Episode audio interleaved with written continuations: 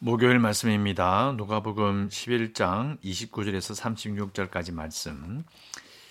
29절입니다. 무리가 모였을 때에 예수께서 말씀하시되 이 세대는 악한 세대라 표적을 구하되 요나의 표적밖에는 보일 표적이 없나니 요나가 니노의 사람들에게 표적이 된과 같이 인자도 이 세대에 그러하리라.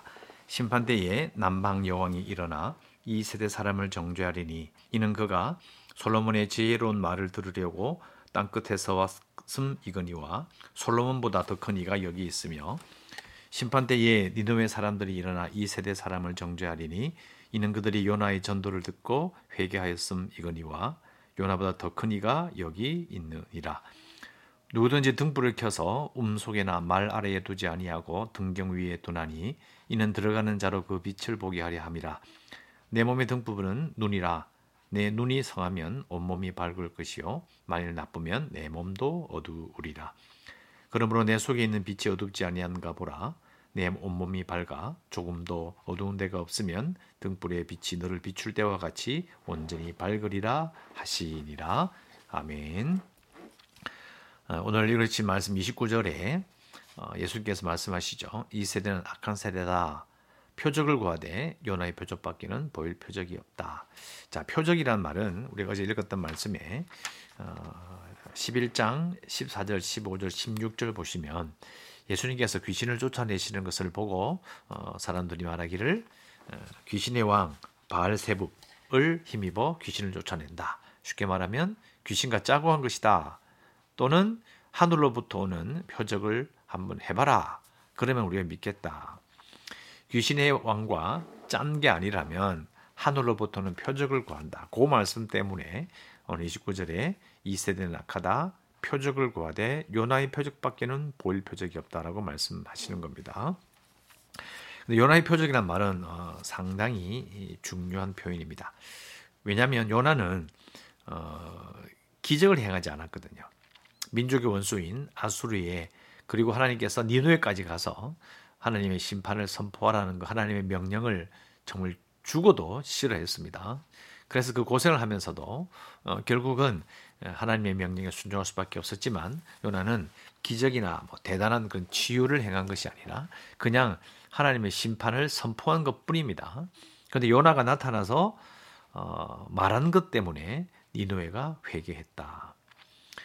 그러니까 사실 어, 가만 생각해 보면 요나가 어떤 사람인지 어떤 행동을 했는지 어떤 능력이 나타나는지가 중요한 게 아니고 요나가 나타난 것 때문에 니누의 역사가 일어난 것처럼 예수님의 경우도 같다는 거죠.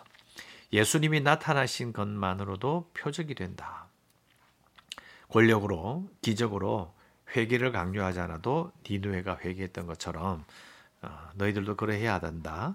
회개할 사람은 할 수 있기 때문에 듣기만 해도 보기만 해도 그것이 무슨 말인지 이해하기만 해도 회개할 수 있다라고 어, 말하고 있는 겁니다.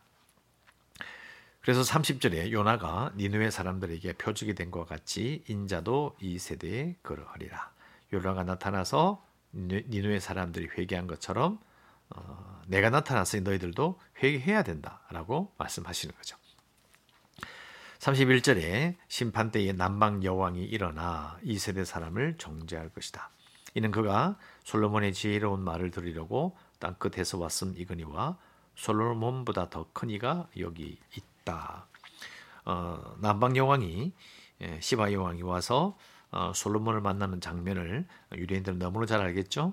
그 장면을 말하면서 남방 여왕이 솔로몬의 말을 지혜를 들으려고 왔는 것처럼 근데 사실은 솔로몬보다 더 큰 내가 여기 있는데 왜 내 말을 듣지 않느냐?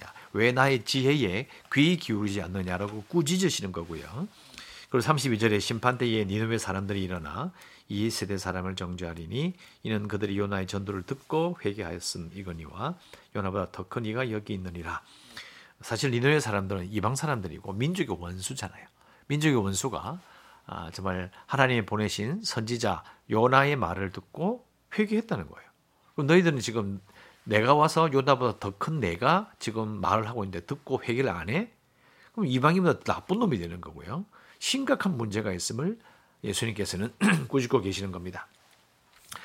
그리고 이것이 이제 결국은 어, 눈으로 봤잖아요. 그죠? 하나님의 아들이신 그분을 눈으로 보고 그분의 가르침을 들었음에도 불구하고 눈으로 보고 들었어도 회개치 않는 무리를 보고 하시는 말씀이 바로 33절부터 나오는 거예요.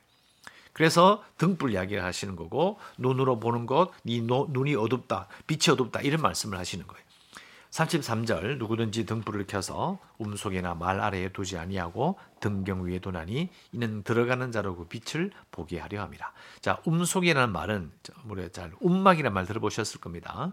자, 움이란 말은 이 땅을 파서 그 위에다가 거적 따위를 이렇게 거적대기를 덮어 가지고요. 비바람이나 추위를 막아 어, 겨울 동안에 화초나 채소를 이렇게 넣어두는 어, 그런 곳을 움이라고 해요. 그런데 채소나 채소나 어, 화초를 넣어놓지 않고 잠시 사람이 들어가는 살 수 있도록 임시 거초를 만드는 것을 이제 움막이라고 하는 거죠. 덮어서 이렇게 보관한다, 숨긴다 하는 그런 말이 되는 거예요. 그러니까 등불을 켰는데 숨겨두지는 않는다는 거죠. 영어 번역으로 보면 에, 숨긴다라고 되어 있습니다. 숨긴 곳에 넣지 않는다. 숨겨두는 곳에 넣지 않는다. 등불을 켰으면 또 말 아래에 일종의 큰이 할까요? 사발 같은 거죠. 사발 같은 것에다가 그걸 엎어서 불을 보이지 않게 하는 그런 일을 하지 않는다. 그러니까 너희들도 등불을 켜면 다 보려고 하는 거 아니냐. 그러니까 이 말은 결국은 예수님 자신이 바로 빛이라는 거예요. 눈에 보이는데 왜 안 보려고 하느냐? 그걸 왜 숨기려고 하느냐? 왜 그걸 빛을 가리려고 하느냐? 그렇지 않다. 그래서는 안 된다. 34절 내 몸의 등불은 눈이라 내 눈이 성하면 온몸이 밝을 것이요 만일 나쁘면 내 몸도 어, 어두우리라. 그러므로 내 속에 있는 빛이 어둡지 아니한가 보라. 그러니까 예수님께서는 자신이 유대인들 자신 그 모인 자리에 서 있는 자신이 바로 빛이라는 거죠. 그죠? 그 빛을 보지 못하는 일이 없도록 주의하라. 그런데도 눈으로 빛을 봐도 깨닫지 못하고 그것을 입으로 숨기려 하고 그것을 보지 못하게 한다는 것은 결국은 네 눈이 문제가 있다는 거예요. 너희들의 눈이 문제가 있다. 눈이 성하지 못하다. 그래서 내 속에 빛이 어두운 것이다. 36절 내 온몸이 밝아 조금 더 어두운 데가 없으면 등불의 빛이 너를 비출 때와 같이 온전히 예, 밝으리라. 그러니까 눈이 성하고 그러면 온몸이 밝아지죠. 그러면 내 속에 있는 빛도 밝아진다는 거예요. 자, 이 말씀은 자, 요거 내일 말씀해 보면요. 11장 37절에서 41절까지 말씀에 한 바리새인이 예수님과 함께 점심 잡수기를 청함으로 들어가 앉으셨더니 잡수시기 전에 손 씻지 아니하심을 그 바리새인이 보고 이상히 여기는지라 주께서 이르시되 너희 바리새인은 지금 잔과 대접의 겉은 깨끗이 하나 너희 속에는 탐욕과 악독이 가득하다. 어리석은 자들아 어, 겉을 만드시니가 속도 만들지 아니하셨느냐? 그러나 그 속 안에 있는 것을 구지하라. 그리하면 모든 것이 너에게 깨끗하리라. 이 말씀과 연결돼요. 그러니까 눈이 밝으면 당연히 그 속도 밝다. 그러니까 너희들이 나를 받아들이지 않으면 겉은 밝다고 주장할지 모르지만 속은 어둡다는 거죠 겉과 속이 다른 사람들이 생기는 것이고 유대인들이 아무리 열심히 하고 정결하게 율법을 지키고 최선을 다해도 너희들의 힘으로는 너희들의 방식으로 되지 않는다는 말씀을 하시고 있는 거예요.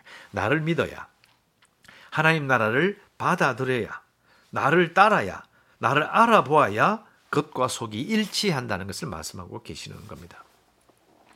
너희들이 35절에 어, 나오는 것처럼 내 속에 있는 빛이 어둡지 아니한가 보라. 그래서 예수님을 봐도 깨닫지 못하고 그래서 너희들은 눈으로 보아도 깨닫지 못하니까 눈이 상하지 않은 것이고 그래서 너희 속에 빛이 어두운 거야. 그래서 너희들이 네 속이 더러운 걸 몰라. 더러워진 걸 모른다라고 지금 예수님은 정말 강하게 꾸짖고 계시는 겁니다. 그래서 우리는 상해 볼 수 있습니다. 아, 예수 믿음을 믿으면 이 겉과 속이 일치하는구나. 그죠? 입으로 고백하는 거죠.